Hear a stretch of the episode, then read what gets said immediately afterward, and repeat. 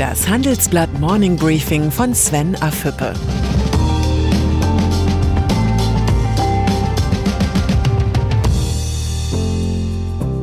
Guten Morgen allerseits. Heute ist Montag, der 20. Juli. Und das sind heute unsere Themen. Gipfel der Enttäuschung. Gründerboom bei Tech-Firmen und die Russland-Connection des Jan Marsalek. Im Folgenden hören Sie eine kurze werbliche Einspielung. Danach geht es mit dem Morning Briefing weiter. Dieser Podcast wird präsentiert von Scalable Capital. Europas führender Robo-Advisor bietet mit dem neuen Prime Broker eine Trading Flatrate.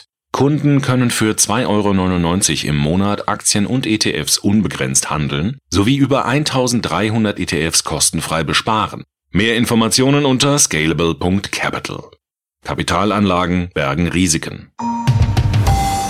EU-Sondergipfel. Drei Tage und drei Nächte haben die Staats- und Regierungschefs der europäischen Länder bisher schon verhandelt. Es geht um einen Wiederaufbaufonds und den mehrjährigen Finanzrahmen der EU bis 2027. Bis zum Redaktionsschluss des Morning Briefings lag noch kein Ergebnis vor, nur Frust. Kanzlerin Angela Merkel hat vor einem Scheitern des Gipfels gewarnt. Italiens Premier Giuseppe Conte hat öffentlich beklagt, dass Europa erpresst werde. Damit meint er die sparsamen Vier, ein Quartett aus Österreich, den Niederlanden, Dänemark und Schweden.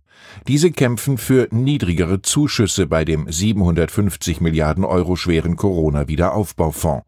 Sie wollen erreichen, dass die Subventionen bei maximal 350 Milliarden Euro liegen statt bei 500 Milliarden Euro. Ein Affront aus Sicht der Südeuropäer, die von der Corona-Krise schwer gebeutelt worden sind. Der erbitterte Widerstand des Clubs der Sparsamen ist zugleich ein Rückschlag für Kanzlerin Angela Merkel und Frankreichs Premier Emmanuel Macron. Österreichs Bundeskanzler Sebastian Kurz hat die Machtverschiebung in einem Satz zusammengefasst. Früher war es so, dass Deutschland und Frankreich etwas auf den Tisch gelegt haben und alle anderen haben es dann abgenickt. Die Zeiten hätten sich aber geändert.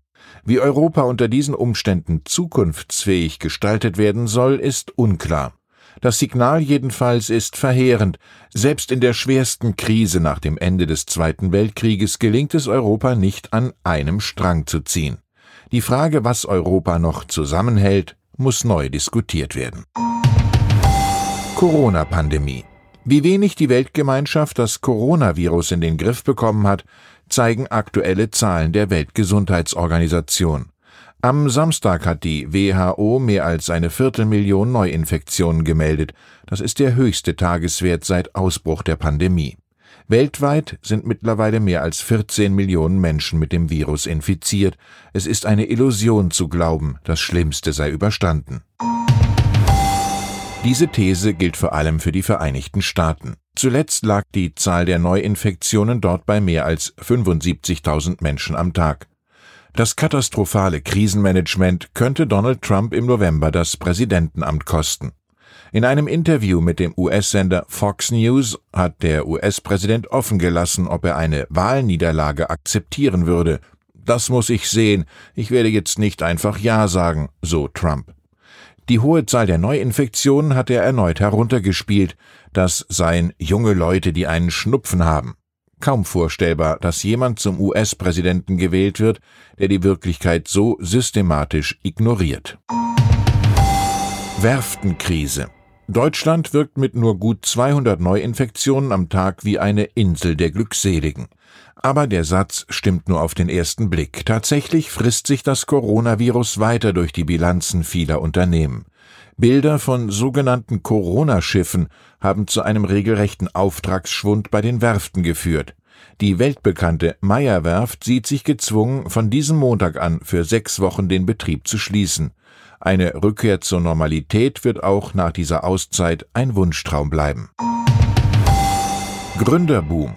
Die Corona-Krise hat auch viele Start-ups hart getroffen. Da, wo nicht nur die Gewinne ausbleiben, sondern auch die Umsätze, hat der Kampf ums Überleben begonnen. Umso erstaunlicher ist ein Trend, den meine Kollegin Larissa Holzki aufgespürt hat. Zwischen März und Mai sind in Deutschland knapp 300 neue Technologiefirmen gegründet worden. Das sind gut 10 Prozent mehr als zur gleichen Zeit im Vorjahr. Vor allem im Onlinehandel sowie im Medizin- und Bildungssektor sind aus Ideen Unternehmen entstanden. Just dort, wo in der Corona-Pandemie die Defizite am sichtbarsten wurden. Für Hendrik Brandis, Mitgründer des Risikogeldgebers Earlybird, sind die aktuellen Zahlen erst der Anfang einer deutschen Start-up-Ära. Der eigentliche Gründerboom dürfte in den nächsten Monaten beginnen, sagt er. Sein Argument, für immer mehr Tech-Experten werde ein eigenes Start-up zu einer Alternative für eine Karriere in einem angeschlagenen Konzern. Not macht erfinderisch, sagt Brandis. Von solchem Unternehmertum kann Deutschland nicht genug haben. Commerzbank. Es ist weiterhin ziemlich unklar, was Anfang Juli genau zu dem überraschenden Doppelrücktritt von Commerzbank-Chef Martin Zielke und Aufsichtsratschef Stefan Schmidtmann geführt hat.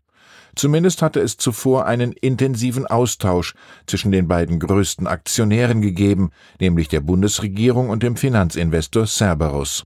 Das geht aus einer Antwort des Finanzministeriums auf eine Anfrage des FDP-Bundestagsabgeordneten Frank Schäffler hervor. Diese liegt dem Handelsblatt vor. Schäffler vermutet, dass der Bund vorab über die Cerberus-Attacke auf die Commerzbank informiert war und nichts daran auszusetzen hatte. Der Bund bestreitet, gemeinsame Sache mit dem US-Investor gemacht zu haben. Die Suche nach der Wahrheit geht weiter. Und dann ist da noch Jan Marsalek. Der flüchtige Ex-Wirecard-Vorstand hat sich nach Informationen des Handelsblatts nach Russland abgesetzt. Der seit Wochen untergetauchte Manager sei auf einem Anwesen westlich von Moskau untergebracht, unter Aufsicht des russischen Militärgeheimdienstes GRU. Das erfuhr das Handelsblatt aus Unternehmer-, Justiz- und Diplomatenkreisen. Zuvor soll Marsalek erhebliche Summen in Form von Bitcoins nach Russland geschafft haben und zwar aus Dubai, wo Wirecard dubiose Operationen betrieben hatte. Wenn diese Informationen stimmen, könnte sich der Wirecard-Betrugsskandal zu einem Politthriller ausweiten. Ausgang ungewiss. Ich wünsche Ihnen einen erfolgreichen Start in die Woche. Herzliche Grüße, Ihr Sven Affüppe.